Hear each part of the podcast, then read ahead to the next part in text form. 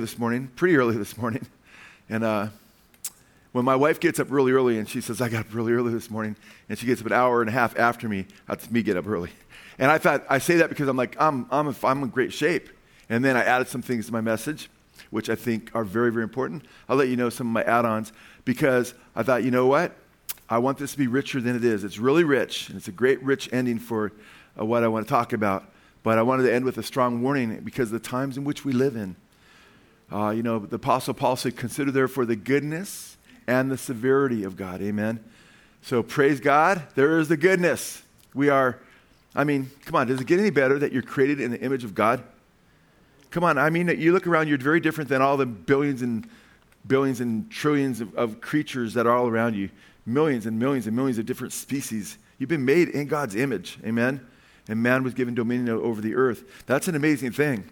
Yet we blew it, and God had uh, mercy on us, amen, instead of giving us just straight justice and wiping us out, and forgave us. And then he didn't only do that, but he had a plan from before the foundation of the world, knowing that we'd fall, he would make us the, the, the, the, the bride, metaphorically speaking, of his beloved son. Amen? And we'd be with him forever and ever and ever and ever and ever, not deserving it. And that his love would be so immense that he'd pour out his blood on the cross to pay for our sins. Yes, to show us his love, but actually to pay for our sins in showing us his love, but so we could be redeemed. And you got to pinch yourself because just as the first prophecies of Christ coming, there were so many of them, came to pass, the prophecies regarding his second coming, as sure as those prophecies came to pass, will come to pass as well. And here you are caught up in the wonder of his love, the purpose of his will, this divine cosmic romance. You are part of it.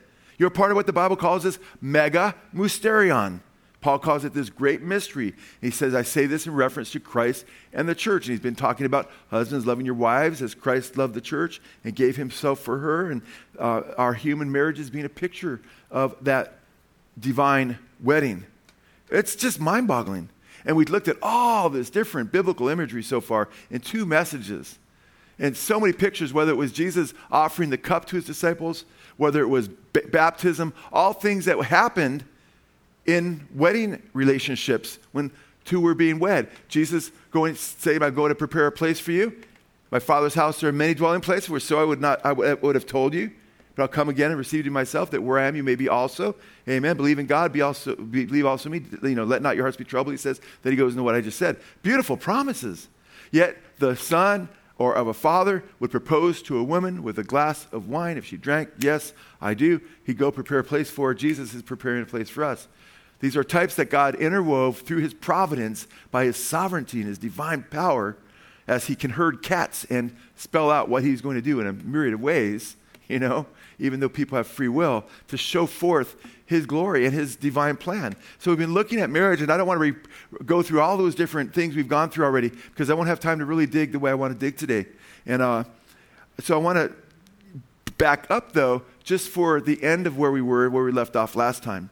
And I want you to please go to uh, Revelation chapter 21. This is the verses we started with because we're actually going through the book of Revelation again. We're back in Revelation, the last two chapters. Uh, chapter 21, verses 1 and, 1 and 2, you're like, man, you've been in 1 and 2 for a few weeks again now. Yeah, that's the pace I go at, you know. But in doing so, what do you learn? The entire what? Bible, because we have intertextual studies where we go from Genesis to Revelation. So you're constantly learning the whole Bible and you're learning uh, scripture at the same time in a very in depth way. So we love to look at the forest, Genesis Revelation, and we love to look at the trees and inspect them and see it all. That's why we don't have a 10, 15, 20 minute message. Amen. That's why people here, you can sit next to them. And you know how many people uh, talk to people here and they say, Are, are you the pastor? because people know the scripture here, you know. Some of the women, well, no, we don't have women pastors here, but you know the word, right? So in Revelation chapter 21, verse 1, then I saw a new heaven and a new earth. For the first heaven and the first earth passed away, and there is no longer any sea. Verse 2, we've actually been going through these first two verses.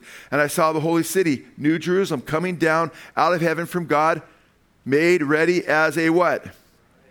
As a bride adorned for her husband. Because Jesus goes away to prepare a place for us. It's the bridal city. Look at verse 9. Then one of the seven angels who had the seven bowls full of seven last plagues came and spoke with me, saying, Come here, and I will show you the what? The bride, the wife of the Lamb. And I mentioned last week, so I won't reiterate why. If you want to check it out, why we're, all, why we're at the same time the bride, and we're also called the wife, because we're both. It goes back to the first century customs. Uh, but I don't have time to delineate. Look last message. So, when is the wedding taking place? Is it before the tribulation period and we all party up in heaven while the world's being, while our brothers and sisters are being slaughtered down here? Is that when it is? No. When does the wedding feast take place? When the bridegroom comes. Amen.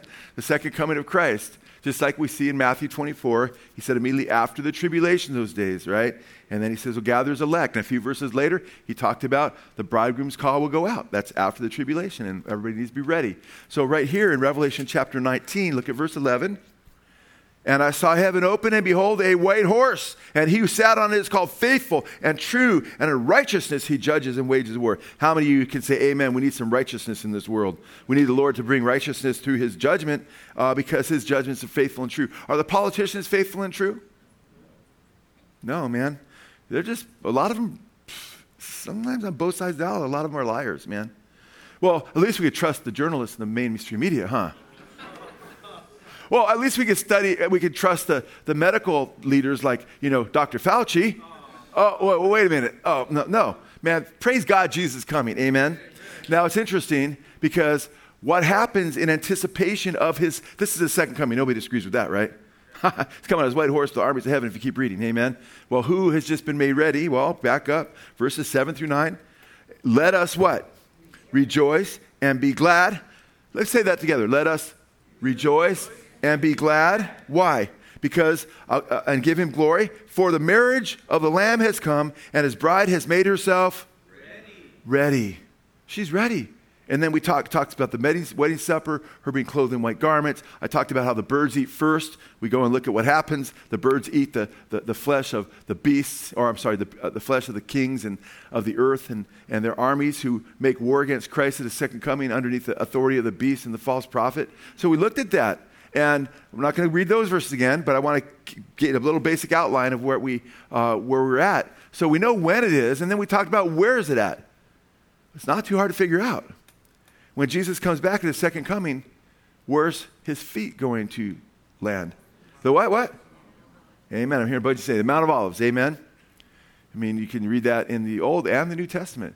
Zechariah chapter 14, right? Uh, Acts in, with uh, Matthew. And you see that Jesus said, the angel said, even as he departed, he departed from the Mount of Olives, he'll return the same way, and you'll see him. It's a visible, not a secret coming. A visible coming. That's been the historic uh, hope of the church, the visible second coming of the resurrected Christ. Amen? At the second coming of Christ. Now, last time we left off with, you know, where's the wedding feast going to be? Well, if the wedding takes place and he's coming back at his second coming and he's going to land on the earth, it makes pretty, pretty obvious it's on earth and it wasn't seven years earlier. Now, but to strengthen that and to really get into a little deeper, remember this rejoice and be glad. Why? Because he's coming. Go now, please, to Isaiah.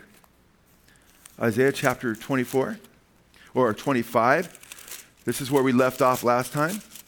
Isaiah 25. If I just started here, I'd lose a lot of people that are perhaps tuning in for the first time, and we welcome you and thank you and praise the Lord for our live stream audience. That uh, it's exciting that you've joined us, and we praise God. We have had no idea, you know, uh, and we and we have a good idea, but we have no idea either. You know, we constantly are in touch with all kinds of people, have all kinds of praise report. We know millions of people watch our videos and stuff online, millions of hits on uh, over a million hit on some of our, our, videos and so forth. But a ton of people have been saved, and it's, it's awesome to see what the Lord is doing.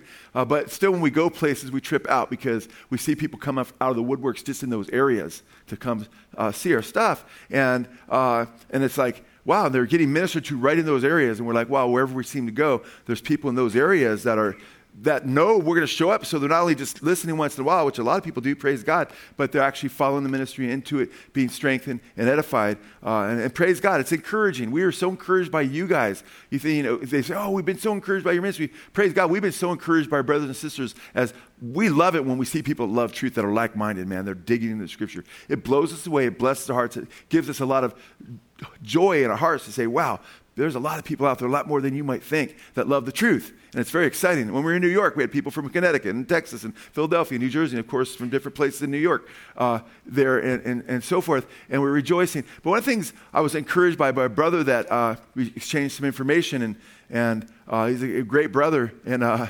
uh, we, we, he, I talked to him on the phone the other day, and, and he's into this. He's a really discerning brother.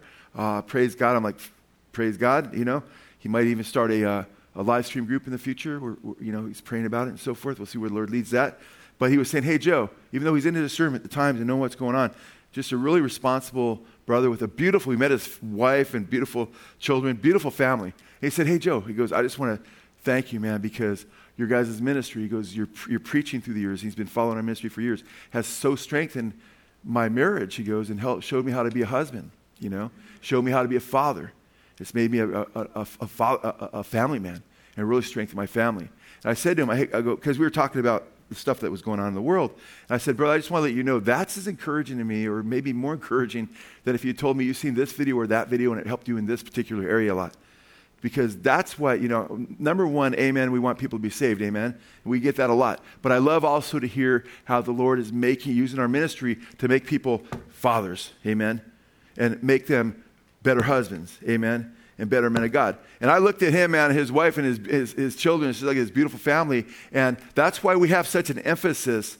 Uh, if you've heard a lot of emphases on different things in our fellowship, one thing we talk about from time to time, quite often, is we warn against apostasy. And in the last days, men will be without, people will be without, they'll be lovers of self, but they'll be without what? Family love. Storge, amen? And that we need to make sure that we do not lose our family love and cave into the uh, agenda of the left, which wants to bring the dissolution of the family, right? Remember, Black Lives Matter, we agree 100%. Absolutely, Black Lives Matter big time. We're, we, we praise God that we're a multiracial fellowship, amen?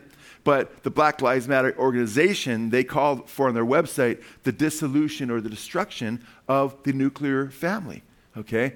Aleister Crowley, the Satanist, said that family is public enemy number one okay? Satan hates the family. God hates divorce. Book of Malachi, amen? And we want to make sure we're faithful to our wives and wives faithful to the husbands and that we stick together in our marriages and so forth. And I mentioned to you last week that I love to teach on, on the mega mysterion, the great mystery of Christ and his bride, because to me, that's when you really become dedicated in your marriage, when you realize, wow, my marriage is supposed to be a living illustration of this cosmic marriage that's forever. Amen?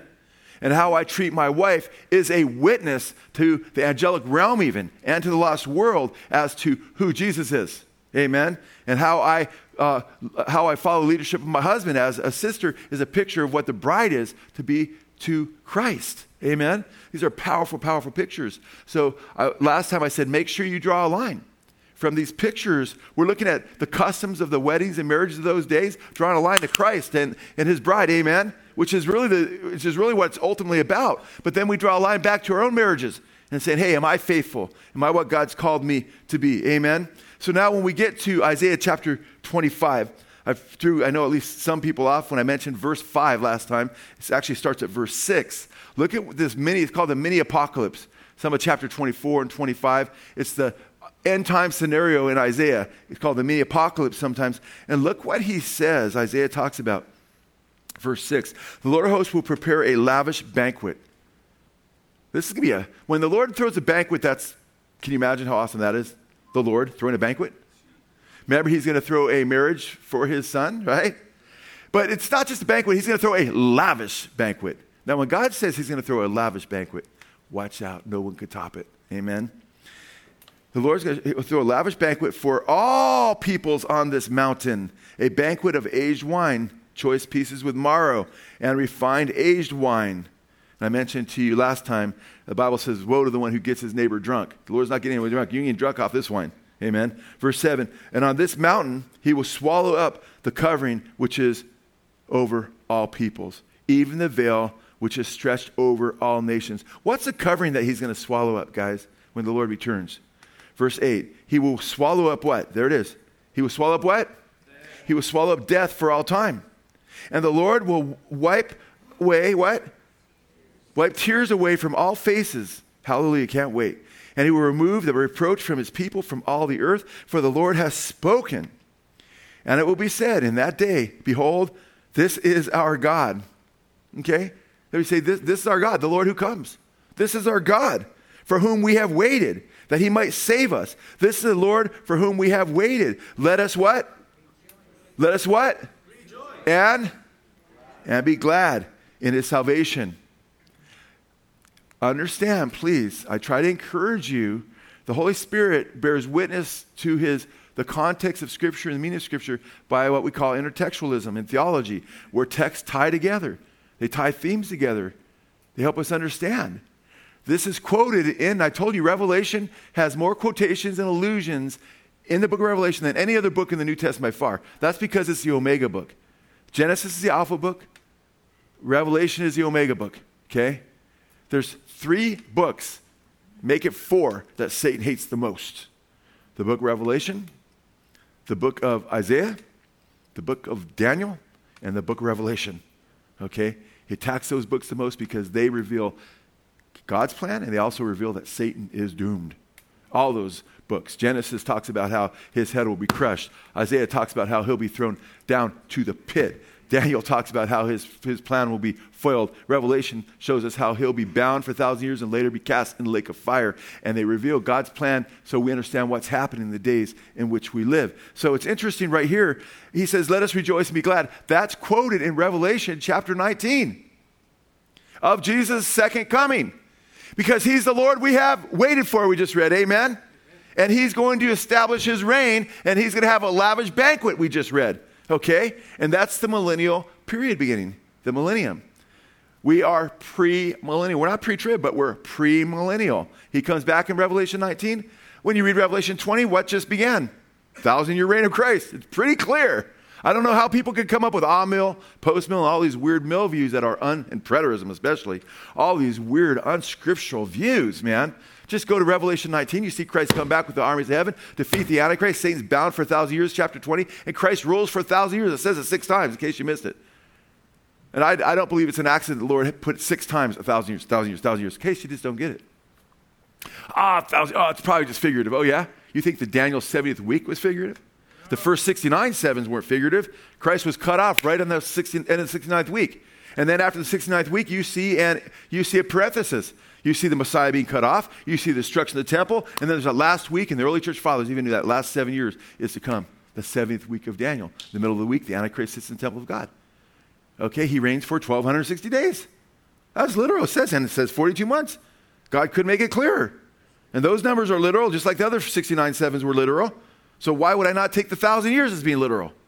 The, emphasis, the, the burden of proof would be on you, not on us.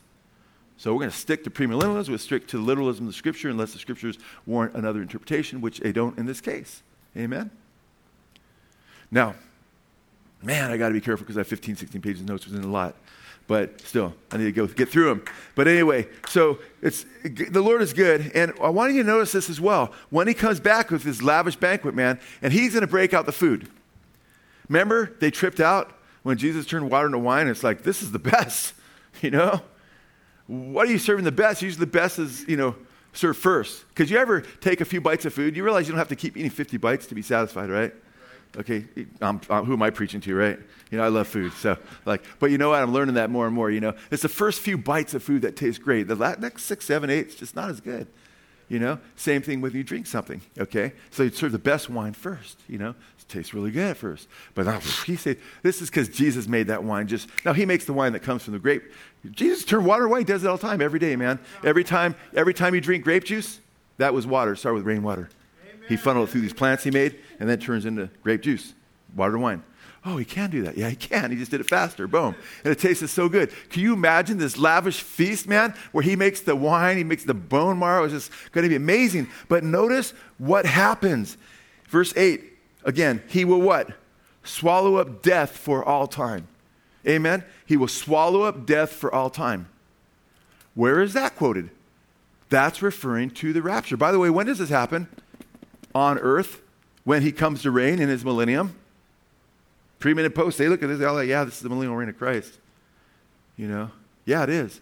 But it's also when the rapture takes place, just like we looked at in Matthew, Revelation 19. Go to 1 Corinthians 15. 1 Corinthians 15. I mentioned some of this really quickly at the end of my message last week, but I wanted to take a little more time so it could soak in and you could actually own it, you know, and say, yes, I get it, I understand it. 1 Corinthians 15, Paul is talking about the rapture. This is one of the, uh, 1 Corinthians 15, 50, verse 50. This is one of the clear places where we believe the scriptures talk, and the scriptures definitely talk about the rapture. 1 Thessalonians 4, 13 through 17 talks about the dead in Christ rise first, and that we who are alive will be what? Caught up. Greek word, harpazo to meet the Lord in the air. You could, some say, well, I don't, the word rapture, in the, the, the, the, we're using in the Bible, the word rapture itself, which actually comes from a Latin Vulgate, which raptus, you know. But, well, well yeah, and our translate, you know, the Greek word, yeah, it doesn't use it. But, okay, harpazo. Do you believe in the harpazo? Well, uh, well, the harpazo's in there, man. We'll be caught up. But look at 1 Corinthians chapter 15, verse 50. Now I say this, brethren, that flesh and blood cannot inherit the kingdom of God nor does per- the perishable inherit the imperishable. Behold, I tell you a mystery. We shall not all sleep, but we shall all be changed. We're going to be changed. When? Verse 52 In a moment, in the twinkling of an eye, at the what? Last trumpet. Again, the last trumpet cannot be at the beginning of the tribulation period. Why? Because there's seven trumpets that blow through the tribulation. Amen? And the seventh trumpet brings the end of the world. It says the kingdoms of the world become the kingdom of Christ. And it's time to reward his servants, it says there. Whoa, that's when Jesus comes. Yeah. Read Revelation 11, 15 through 17. And actually, 15 through 19, you can read. And read uh, Revelation chapter 10, verse 7, because it says in, in, verses 6 and 7, verse 6, it says, it, There'll be time no more, delay no longer. The end's going to come. That's the point, because they're crying out, How long do you avenge our bloods? Our blood on those who dwell on the earth a little bit earlier, right? Now, don't worry, it's coming. Boom, verse 6.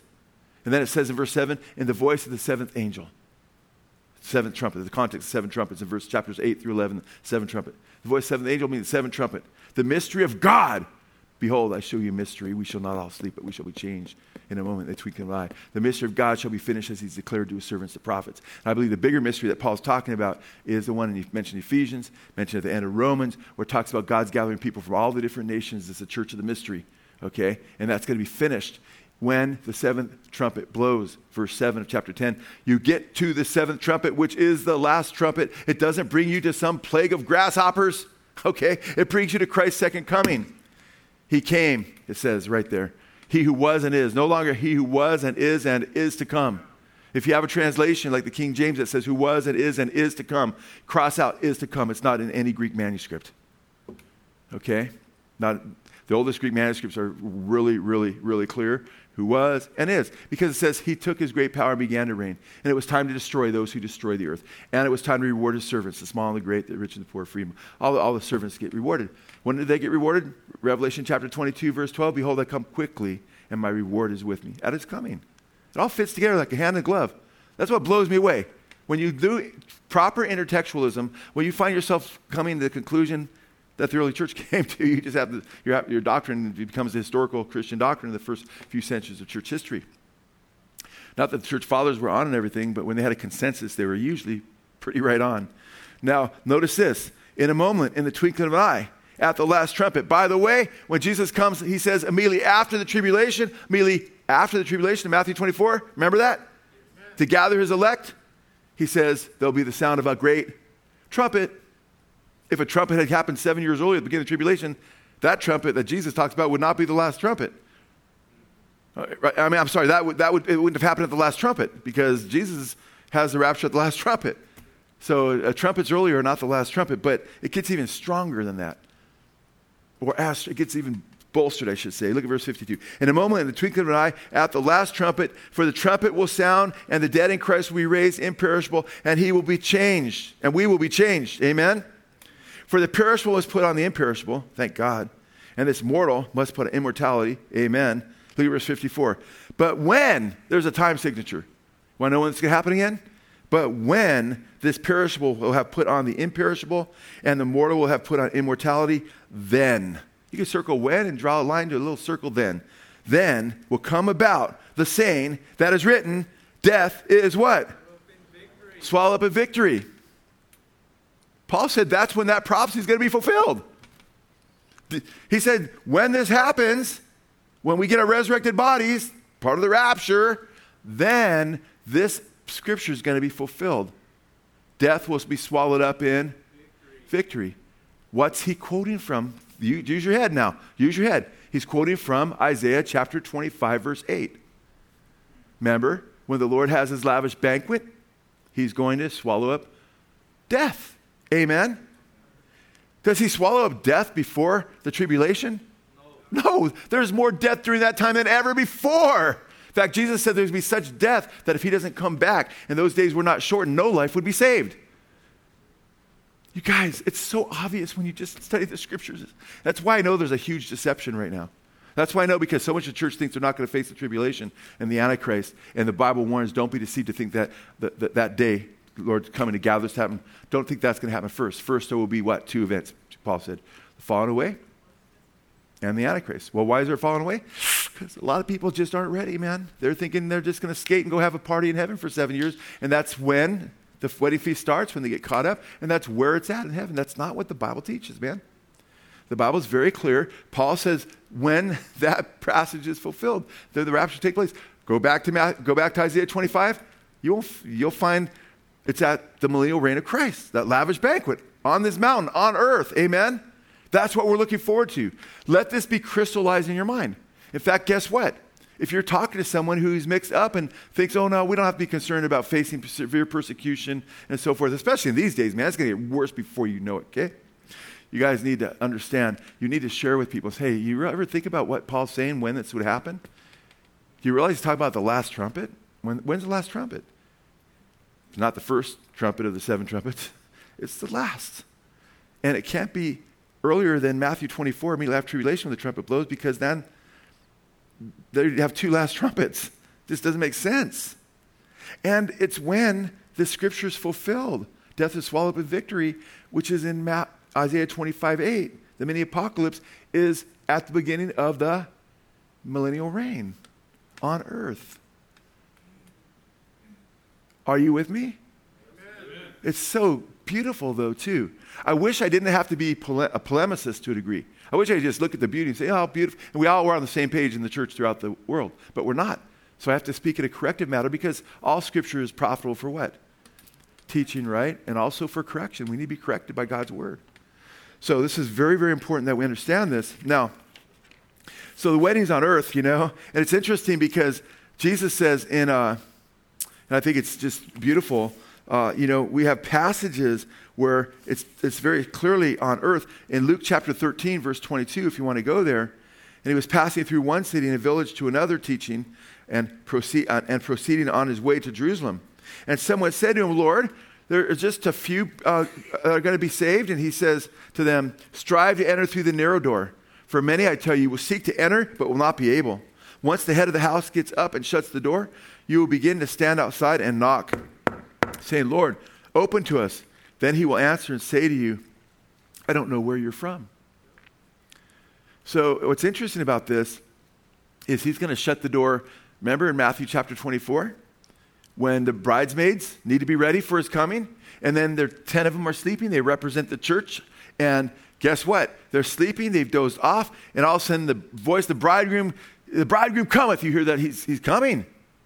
And they all get up to trim their lamps, and you needed lamps.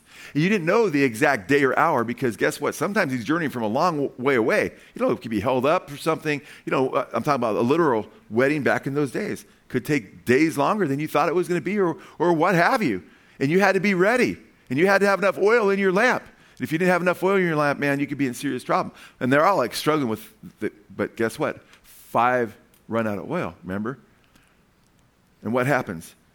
Verse 6 At midnight there was a shout, Behold, the bridegroom come out to meet him. Then all those virgins rose and trimmed their lamps. The foolish said to the prudent, Give us some of your oil, for our lamps are going out. But the prudent answered, No, there will not be enough for us and you to go. Go instead to the dealers and buy some for yourselves. And while they were going away to make the purchase, the bridegroom came, and those who were uh, ready went in with him to the wedding feast. And the door was shut. And the door was what? Shut. Later, the other virgins came and said, Lord, Lord, open for us. But he answered, Truly I say to you, I don't know you. Be on the alert then, if you do not know the day nor the hour. So we need to make sure we're watching the signs of the times. So we're always ready, amen? You need to be aware. You need to have oil in your lamp. What's oil a picture of in the, in the scripture? Holy the Holy Spirit. Amen. What's the lamp a picture of in the Bible? Thy word is a lamp to my feet, right? And a light unto my path. The day of Christ, we're looking forward to it. it says in 1 Peter chapter 1 that prophecy, which is the lamp to our feet. It says it's the we look to Christ. In fact, I'm going to read that passage because it's just so beautiful. If you go to 1 Peter, 1 Peter, and when you get there, just go to chapter, uh, 2 Peter, I'm sorry, chapter 1. 2 Peter chapter 1. And uh, go ahead and look at verse 19. So we have the prophetic word made more sure. Verse 19, 2 Peter 1 19. So we have the prophetic word made more sure, to which you do well to pay attention as to what? A lamp shining in a dark place until the day dawns and the morning star rises in your hearts. We need to make sure we are close to the Lord and that we have His scripture close to our hearts and we are opening it up. Amen. And that we are filled with the Holy Spirit of God. That we're saying, Lord God, you know, help me to obey you. Give me strength, empower me. Amen. You want to be filled with His Holy Spirit and you want to obey His word. These are huge keys to endure the end times. You want to be prepared for the end times? Well, things are getting really rough. Do I need to store food? Do I need to run over here? Do I need to go to that? You know what you need to make sure you do first and foremost? Make sure that there was oil in your lamp. Amen. Make sure that the Spirit of God is filling you. Amen. Don't be drunk with wine, the Bible says, but be filled with the Holy Spirit. Amen. You need to make sure that you, the Word of God is a lamp to your feet, a light to your path. And that's why I give studies like I do. Because I know I, along with many other people, have been called to strengthen the church for these times and to prepare the church because there's a huge deception going on. And there's a lot of people that are teaching, well, the prophecies have already come to pass. Preterism. You don't have to even focus on it. Oh, or there's no Antichrist. Or, or we're going to take over the world, the seven mountain false doctrine that we're going to take over the seven mountains and, and rule before Christ comes come back. That's such a lie, okay? Or these other doctrines, you know, which good brothers and sisters believe. Some of these things, like the whole thing that, oh, God's going to take us before the tribulation. You know, my wife was like, Man, you didn't finish the other day when you were talking about that radical dream you had that just, and I said, Yeah, you know what? Because we started, had some questions came up and stuff kind of threw me off. And she goes, You didn't get to that part where, you know, you, know, because that was that dream where I was saying, I was crying out to God. I was saying, Lord, you know, help me stay on the straight and narrow and just be a preacher that never deviates. Because I was reading an article about this guy that just went way off, and I don't want to be proud and say, Oh, well, I would never you know fall short like that no i say lord take it to you. Make sure, you know, help me be strong always because I see guys have a great start. They never think they'd fall, right? And, and uh, in that dream, I was telling you it, that, that I was preaching the gospel, and I was literally preaching uh, uh, from Matthew chapter 7. I don't remember looking down at the Bible and reading it. I just remember I was preaching Matthew chapter 7, and at the end there, where Jesus sums up the Sermon on the Mount where he brings a conclusion saying you need to build your life on the rock. That's all i was saying. You need to build your life on the rock. Jesus is the rock. His words are the rock you know? Something to that effect. I was preaching it. Yet there were so many people out there on the hillside and stuff that i was preaching to that i felt like I, they couldn't hear me. And then i was like trying to project my voice in my dream you know? And, uh, and then all of a sudden there's this little box over here you know and I had to go to the box because the box, but I couldn't see it. It was like invisible. There's this box I had to get to. I could project my voice. Then when I was projecting my voice, they could hear, and they were all like listening. And then a lot of people just got up and they just left. And in my dream, I was like, that's a bummer. I'm just preaching Jesus. Build your life on the rock. Build your life on His Word. What are they here for? And they're just leaving, you know. Steve, you ever have those kind of dreams when you're preaching? Can't get your notes together or something, you know? like, where's my notes? You know, wasn't that was? I've had those kinds of dreams. That was, this was more like very, very outline dream, very specific. After I'd been praying, and I preached and preached and preached and preached as they were leaving. I just kept saying, preaching anyway.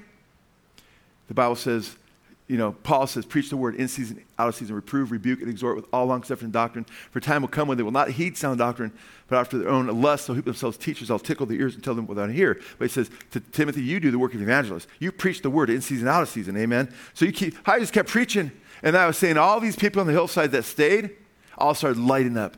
They're all glowing and just excitement for Jesus, saying, Praise the Lord. Hallelujah. Praise God. Hallelujah. Amen. And I'm like, praise the Lord. Then I was encouraged, like, praise God. There are people out there that love truth still.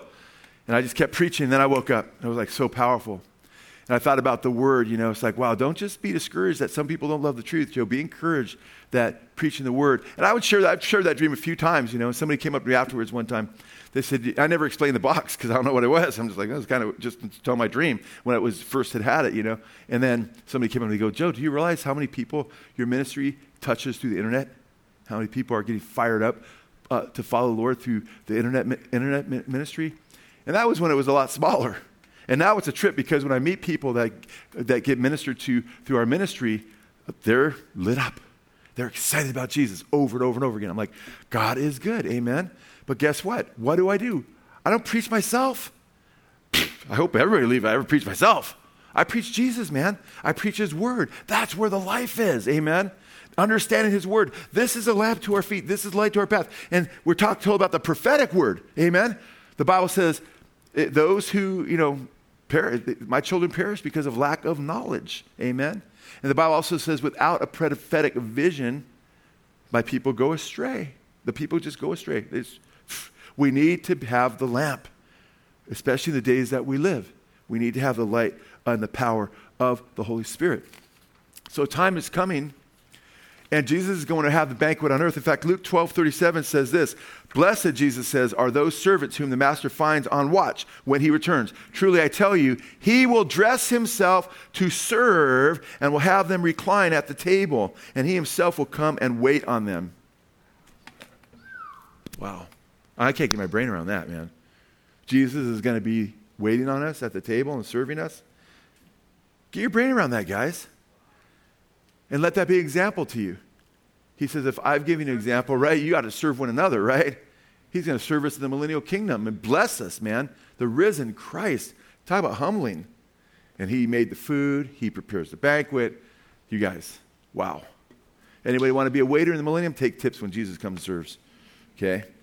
Now it's interesting because listen to Matthew or chapter or Luke chapter 13, verse 26.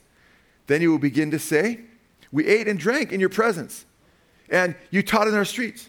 And he will say, I tell you, I do not know where you are from. Depart from me, all you evildoers. This doesn't happen in heaven, this happens on earth. In that place there will be weeping and gnashing of teeth. There you, when you see, when you see, when you see Abraham and Isaac and Jacob and all the prophets in the kingdom of God, but yourselves being thrown out. And they will come from the east and the west and from the north and the south and will recline at the table in the kingdom of God. Wow. And behold, some who are last who will be first, and somewhere first will be last. We're going to be reclining at his table in a lavish millennial banquet, man. This is part of the wedding, guys. Amen? Amen. You, you, you like receptions at a wedding? You know? There's not be any ACDC and stuff. By the way, if you, have, if you get married and you have a wedding, don't play satanic music. You're supposed to be glorifying Jesus, amen? Play music that glorifies God. I really encourage you in that. No, I, I, I want to play devil's music. Well, pfft, then that's between you and God, but whoa, man, play, play music that glorifies God if you can. Amen definitely stay away from back in black and ACDC and that stuff. Matthew 18, 11 through 13. I say to you, many will come. See, that's why people leave sometimes too when I preach. Okay? That's just part of it. It's part of the deal, man, because I preach the whole counsel of God. Matthew 8, 11 through 13. I say to you, many will come from the east and to the west and share the banquet with Abraham, Isaac, and Jacob and in the kingdom of heaven. But the sons of the kingdom will be thrown into outer darkness where there will be weeping and gnashing of teeth. So there's going to be a division between sheep and goats and so forth. And there's going to be the millennial reign of Christ, okay?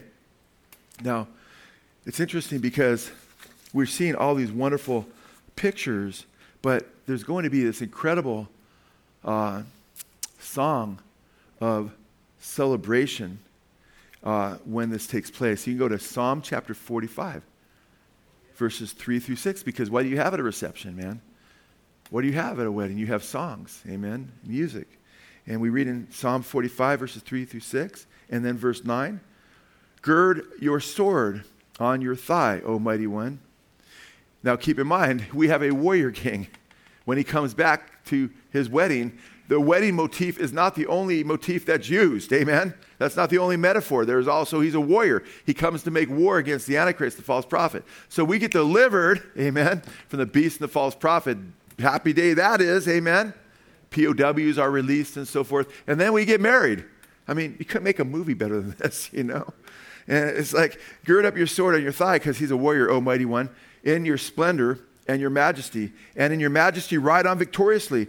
For the cause of truth and meekness and righteousness, let your hand teach you awesome things. Your arrows are sharp. The peoples fall under you. Your arrows are in the heart of the king's enemies.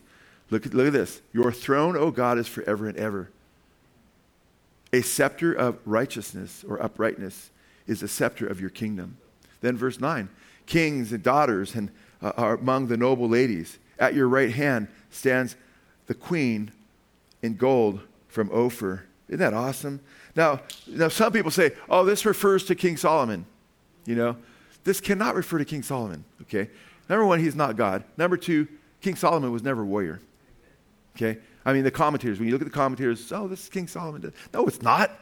King Solomon wasn't a warrior. In fact, David could build a temple because he was a warrior, man of blood. Amen. Solomon could because he wasn't a man of blood and he had peace during his time, okay, in his kingdom, right? So this is talking about the Lord God, okay, and his wedding. In fact, Hebrews 10, verses 8 through 10, these words are quoted of Jesus by the Father. Hebrews 10, 8 through 10. But of the Son, he says, Your throne, but of the Son, Jesus, that is, your throne, O God, he calls, the Father calls Jesus God, is forever and ever. This is great for Jehovah's Witnesses, by the way. Show them this passage, man. Show Jesus is God. But of the Son, he says, Your throne, O God, is forever and ever, and the, right, and the righteous scepter is the scepter of his kingdom. You have loved righteousness and hated lawlessness. Therefore, God, your God, has anointed you with the oil of gladness above your companions. And you, Lord, in the beginning laid the foundations of the earth, and the heavens are the work of your hands. It's talking about Jesus. This is Jesus is our heavenly bridegroom.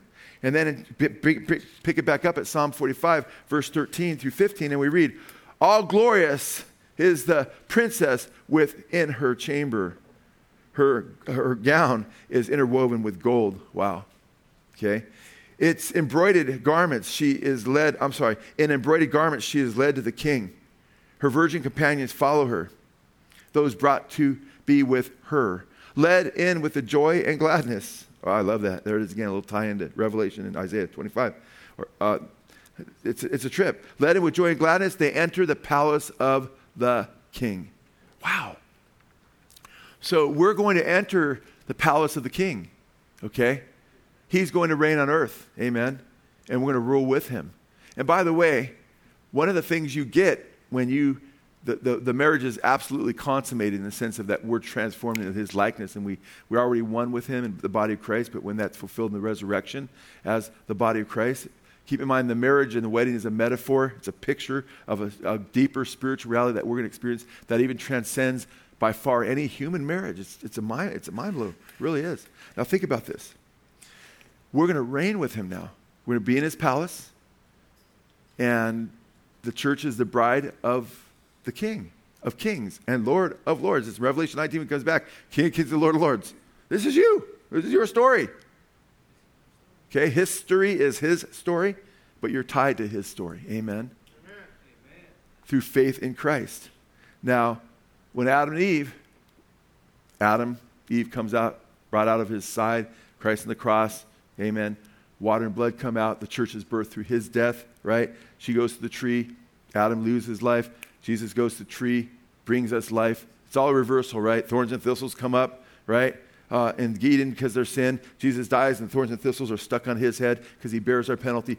She sins in the garden, and they fall in the garden. He rises in a garden, amen, in the garden tomb uh, where he's buried, he rises. They lose the power of the Holy Spirit. Jesus rises, breathes on the Spirit. His disciple says, Receive the Holy Spirit. It's all a reversal, guys. It's just too deep to spend too much time in, but we've done that other times. That's a whole other typology, part of what we're talking about now, but not even part of this three part series, other than me just giving a little glimpse here and there. There's so much to this whole story from Genesis to Revelation. But check this out.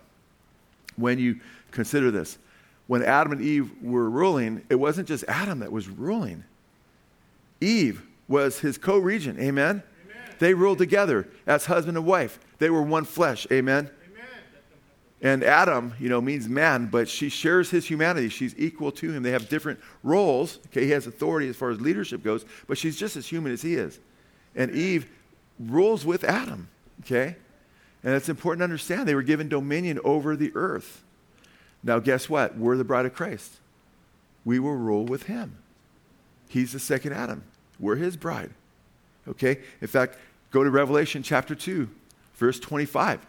Revelation chapter 2. God bless you. Verse 25. I'll dunk you real fast, sister, in case you got a cold. Revelation 2 25. Nevertheless, this is a promise to one of the churches. Uh, nevertheless, what you have, hold fast until I come. He who overcomes and he who keeps my deeds until the end, overcoming involves continuing to keep his deeds to the end. Faith without works is dead. To him I will give what? Authority over what? The nations. And he shall rule them with what? A rod of iron. As vessels of the potter are broken to pieces, as I also have received authority from my Father, and I will give him the morning star. He who has an ear, let him hear what the Spirit says to the churches. This is a promise to all the churches. Okay? Jesus is the morning star. We'll get the fullness of him in a measure that we don't even comprehend now. It says, we'll be given grace. Through the ages, we'll be given grace to grace as ages. Uh, so it's just more and more through eternity. I can't get my brain around that, but it's like, wow. You know, like there's still anticipation of even greater things throughout eternity. But we're going to rule with Christ. Okay? We're going to have authority with him. And now in the millennial kingdom, keep in mind, there's those who are left from the nations that came up against Christ at the second coming in Zechariah chapter 14, probably their children and so forth, that they're now given an opportunity that, of, of, the, of the lost people that didn't, those kids that didn't take the mark of the beast, they now repopulate the earth, as do uh, Jews uh, when they see him whom they pierced, and the fountain of cleansing is open to him in chapter 12, 13, 1, and then chapter 14, you can read all about this. So we're going to rule over people in natural bodies, even though we are in supernatural bodies, reigning with Christ. How, how can supernatural bodies, well, be with natural bodies that die? Why not? Jesus was with his apostles after the resurrection for how long? 40 days. 40 days, amen? Eating fish with them and stuff. It's pretty heavy. Okay. God created the universe. Of course, that's an easy thing for him to do. In fact, Revelation 3:21 we read this, "He who overcomes, I will grant him to sit down with me on my throne. He that overcomes, I will grant to sit down with me on my throne, as I also overcame and sat down with my Father on his throne." You're going to sit with him on his throne if you're an overcomer. What's an overcomer? We overcome the world by faith. Revelation, or 1 John chapter 4, the first four or five verses. Amen. Revelation 12, 11. And they overcame him, that is the devil we overcome, by the blood of the Lamb, through what Christ did in the cross. That's the ground of our victory. Amen. And by the, they overcame him by the blood of the Lamb by the word of their testimony. Our faith in Christ and our testimony that he is our Lord. Amen. And they love not their lives even to the point of death. That means we hold our faith to the end. We remain faithful to Him. Amen? This is all key. This is all critical. It's all important, okay? So, what's amazing about this is that's not the whole, that gets even better. That's the millennial period. That's the thousand year reign of Christ. Amen? After the thousand years, and Satan is let loose from the abuso for a short time, and he leaves the, the people astray that are in mortal bodies, not you, because you're reigning with Christ. You can't perish. You're in a new body. Amen? Your probation is over. You're reigning for Christ for a thousand years. You can't fall during that reign. Okay? You have a new body and everything. You're not even connected to the flesh. Satan's bound. You're following Jesus. But Satan's let loose for a short time, and he gathers the sand, like the sand of the sea, Gog and Magog, those nations that, that resisted God's call to come up and worship him, because Christ will be reigning in Jerusalem, that resisted him throughout that thousand years. And God, and they'll come up against Jerusalem, against the, the place of the saints, you know, it says, and the Lord where he's reigning. And, and God will just fire from heaven, just consume them. And then guess what happens? The great white throne judgment, which we read about in Revelation chapter 20. The people whose souls come up from Hades and death are brought before the throne, and they're resurrected, it says. And if their names aren't written in the Lamb's Book of Life, they're thrown into the lake of fire. Okay? We're still with Christ, though. Okay? We're at most spectators at the great white throne judgment. We've already been judged. We've, believers don't come into condemnation. Amen. If we're trusting Jesus, we're not going to come into condemnation. We're rewarded, those who are trusting Jesus. Amen. So that happens when he comes back. When he, with regard to us, he comes back, we're rewarded. We lose rewards, we gain rewards based on what we've done or not done. We enter in and rule with him for a thousand years. End of a thousand years, what just what I mentioned takes place. Satan is, gets torched, or I should say his armies get torched. This time he's not thrown in the abuso and chained, he's thrown in the lake of fire, where the beast of the false prophet were thrown at the beginning of the thousand year reign. Then the great white throne judgment. Then guess what? We've been having this hoopla of a good time, and it's actually called a huppah in Hebrew. They talk about this, this huppah, which was this canopy, this place, a designated place where you would be with your bride. Kind of like a honeymoon suite for a while. That's like the thousand years. But after that, it was, it was a, mm, it was, it was basically it, it was a predecessor to moving into the mansion or the dwelling place at the Father's house. Okay? So the thousand years is just a taste of what's to come. That's going to be beautiful. It's going to be like Eden again, it says during those thousand years. To be beautiful, but guess what? Nothing like the city that comes down from heaven, where we're going to be with him forever and ever. Are you with me? That's what comes after the thousand years. And then we're going to be with him forever and ever. In fact, uh, we looked at it in Revelation 21. And by the way, we're studying now. This is cool because now we'll be able to get into Revelation 21 and 22 and start going through the verses, looking at how it describes New Jerusalem. 1,500 miles wide, both ways, by the way. That's like half the width. A city, just a city, is half the width of the United States. One city. Oh, it's way bigger than the United States, though, because it's 1,500 miles high. I don't know if that means there's thousands of floors or what. It's just, but it's a city, man. There's water that comes out of the throne of God. It's just fruit that bears 12 kinds of fruit. Can you imagine just one stream? I want that or watermelon day. Well, watermelon doesn't grow from trees, but who knows? In the new, you know, what God does, you don't know what's going to be growing. But I know it's going to be good. I never knew you're never going to be bummed out. There's no sorrow. There's no more death. All that gets taken away, which is we're going to be studying. It, it describes there'll be no more death, no more curse, no more sickness. Amen. Looking forward to those, those days. Amen. Now, so the bridal chamber uh, was called the huppah. H O P A is how you might pronounce it. It's H U P P A H, the Hebrew transliteration. Okay? And it's going to just be amazing. But that, that was the temporary facility where the husband and wife would be for a duration of time. You know, that's, I believe, pictures of millennium. But then they would move into the bridal chamber. And go to, go to, go to Revelation chapter 21, verse 3 now. Wow, can you believe it? We made it to verse 3. And I heard a loud voice from the throne saying, and I heard a loud voice from the throne saying, Behold, the tabernacle of God is among men, and he will dwell among them, and they shall be his people, and God himself will be among them. Amen? Amen. That's going to be glorious. Amen. Wow. So, the tabernacle of God is among men.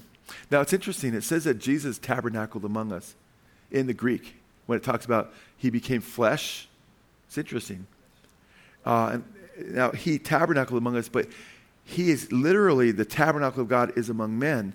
And this could be in a fuller way. Because keep in mind, Jesus' glory was veiled when he came to earth. Amen?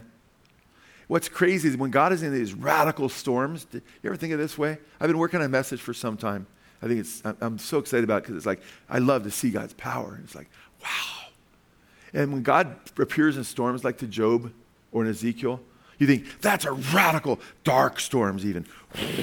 That's a radical manifestation of God as the ultimate storm God, even though he's not a storm God. He's, he's way beyond the storm gods, but he manifests in the storm. you know, even that dark storm is to actually not only show you who he is, but it's also to spare you because he hides himself, it says, in darkness, because he dwells in unapproachable light. Unapproachable light. In other words, if he didn't come in that storm, you saw him in his, his raw nature, you'd just be melted instantly. It's heavy to think. That's, that's an interesting irony, isn't it? Okay? I just gave away my whole next message on that. But it's pretty, it's pretty awesome, though. Amen. God is good. I love to just see his glory, and I just pray, God, help us. May your name be made holy. Hallowed be thy name. May they, we see more and more of your glory. And I cry out for that, you know. I'm far from perfect. You know, I, I cry out, Lord, because, you know, because I want you to see God's glory more and more. So that's my constant cry. But uh, we got to recognize the powerful God that we have. So when Jesus came, his glory was veiled to a degree. Oh, he showed it at times, right? When he says, Before Abraham was, I am. And then they come to arrest him. And, you know, are you him? I am. All these Roman soldiers, we were tough guys, man. About as tough as you can get in those days. Oh, fall down. Just says, I am. A little burst to show you who he is, okay?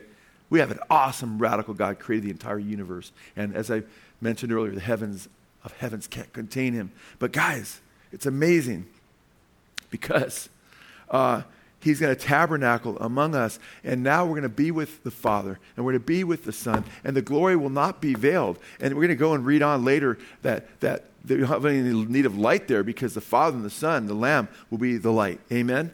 Just we'll be shining and refracting their glory. And New Jerusalem will be look like this shiny jewel in space, man. It's going to be so absolutely beautiful because we're refracting. We're his jewels, it says, right, that are snatched up. it says in the, the scripture. It's going to be beyond what, what, that which we could imagine. But he's going to tabernacle among us. And it says, the pure in heart. Remember, Moses wanted to see God. Just show me your glory. He goes, okay. What did he do? He put Moses where, remember? Behind a rock. He goes, okay, Moses, you can check me out now, but you're just going to see my afterglow. Because no one can see God and die and live. Amen. He would die. He just sees his afterglow. And that's when he says, he's full of goodness, you know, and mercy. He starts seeing all these, this beauty. Somehow it translates into the words in the scripture that he's full of goodness and mercy. He's blown away. But he also is just and he punishes the wicked. He writes these things. It's like, wow, he's a just God. Well, guess what, man? We won't have to be behind a rock, amen? Because we'll be made anew. We'll be resurrected into imperishable bodies, amen? And we'll be able to see the Lord in his glory. Because it says, the pure in heart, blessed are the pure in heart, for they shall see God. Okay, that's coming. So he's going to literally tabernacle among them. And I can't wait till we get into more and more verses. But are you glad we kind of go all over the scripture, though, and get the big picture? You know, instead of just read, okay, that's cool, we read it, it's awesome, but we want to study it, you know. So the tabernacle is among men, and he will dwell among them, and they shall be his people, and God himself will be among them. Now, go to Revelation chapter 7, verse 14. 14b, the second part of verse 14. These are the ones who come out of great tribulation, and they have washed their robes and made them white in the blood of the Lamb. The only way you can be white is by the blood of the Lamb. Amen. Amen. For this reason, they are before the throne of God, and they serve him day and night in his temple. And listen to this. And he who sits on the throne will what? Spread his what? Spread his tabernacle over them. Now, what's going on here? He's going to spread his tabernacle over them. What does that mean? He's got a tabernacle among us, but he's going to spread his tabernacle over them. Think about this. Now, keep in mind that it says they'll no longer be burnt by the heat of the sun. Because there won't be, you don't need the sunlight anymore because you have the Son of God. And the sunlight is just a little picture of his beauty. Now you're basking in his light. It's going to be amazing. What does it mean he's going to spread his tabernacle over them? Remember when Ruth went to her kinsman redeemer, Boaz, and she was to be married to him, right? She hoped to be because he was a picture of Christ, and she was a picture because she's a Gentile of the bride of Christ, the church. I'm getting, if I'm losing you right now, it's okay. You get, you'll get it later as you continue to study. You'll start to understand these things more and more because we've elaborated on these things, but that's part of being new. So just don't tune out because you'll understand these things later as you grow in Christ. But literally, Ruth, you know, the whole book's named after her she needs a kinsman redeemer. The kinsman redeemer was a relative of her husband who had died, right? Who could actually take care of her, which was part of the welfare law that God gave to the Old Testament Jews, so he could protect them and show them also pictures of his son. Amen. Amen. And what happens in Ruth chapter 3, verses 8 and 9?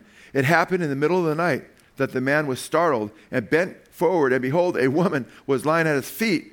He said, Who are you? And she answered, I am Ruth, your maid. So spread your covering over your maid, for you are a close relative. Okay? By spreading his covering over her, he's saying, I'm going to take care of you. You're going to be my bride. I've got you covered, so to speak. Amen? That you're going to become mine. We're going to become one flesh. And in chapter 3, verse 11, the second part of that verse, it says, I will do for you whatever you ask. For all my people in the city know that you are a woman of excellence. So he's going to marry this woman of excellence. And uh, she's going to become one with him. They're going to be married. And by the way, Boaz, Jesse comes from Boaz.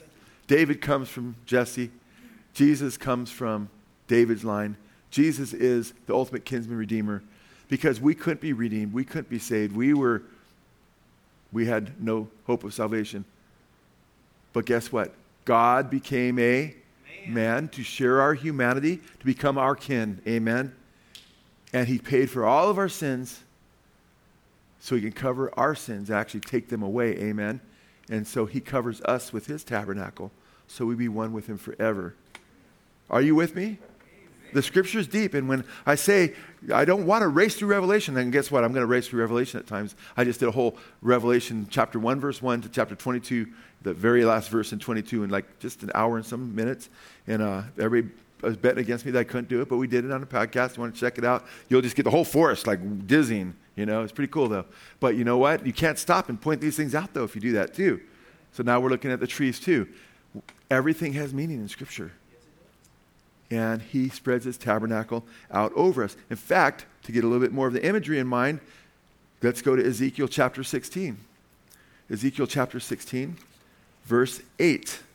Now, Ezekiel chapter 16, verse 8, and let's go there.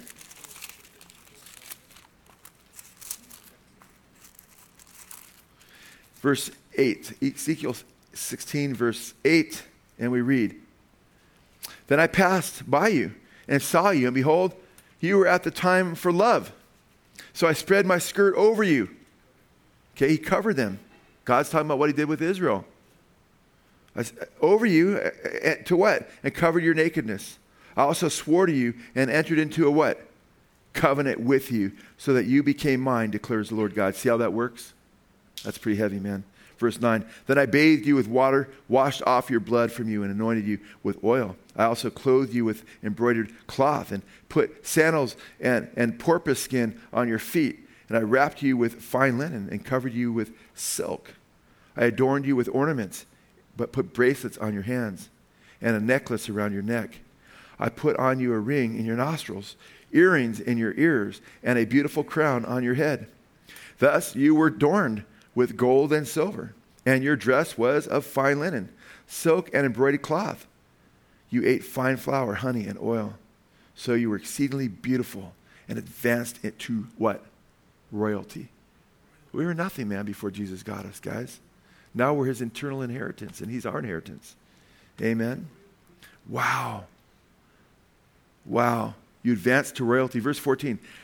Then your fame went forth among the nations on account of your beauty, for it was perfect because of my splendor, which I bestowed on you, declares the Lord God. Any beauty that we have comes from Him, guys. We need to give Him thanks. Amen. Amen. It's just so mind blowing and, and, and, so uh, incredibly beautiful. Now, check this out. Go back to Revelation 21, the New Jerusalem, and the bridal city, which we're studying, Revelation chapter 21.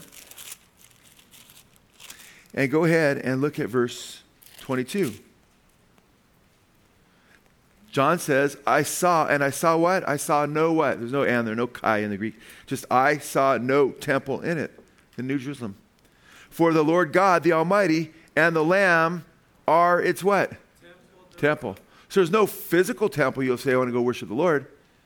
He's our temple. He's our light. He's our tabernacle. He's our covering. He's our all in all. Amen. This would be mind boggling.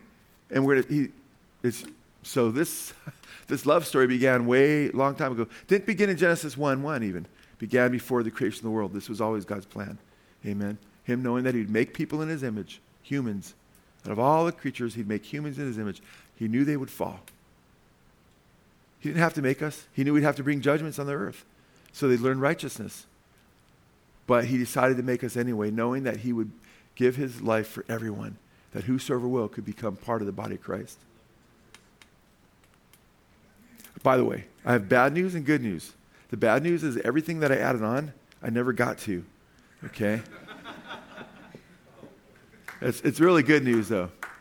So, uh, I, I was looking at the clock. I'm like, should I speed up? If I speed up, man, it's just gonna, some of this stuff's too beautiful. Just go too fast through, right? Man. But it won't be part four of the bridal city because no, no, it will still be what I was going to preach.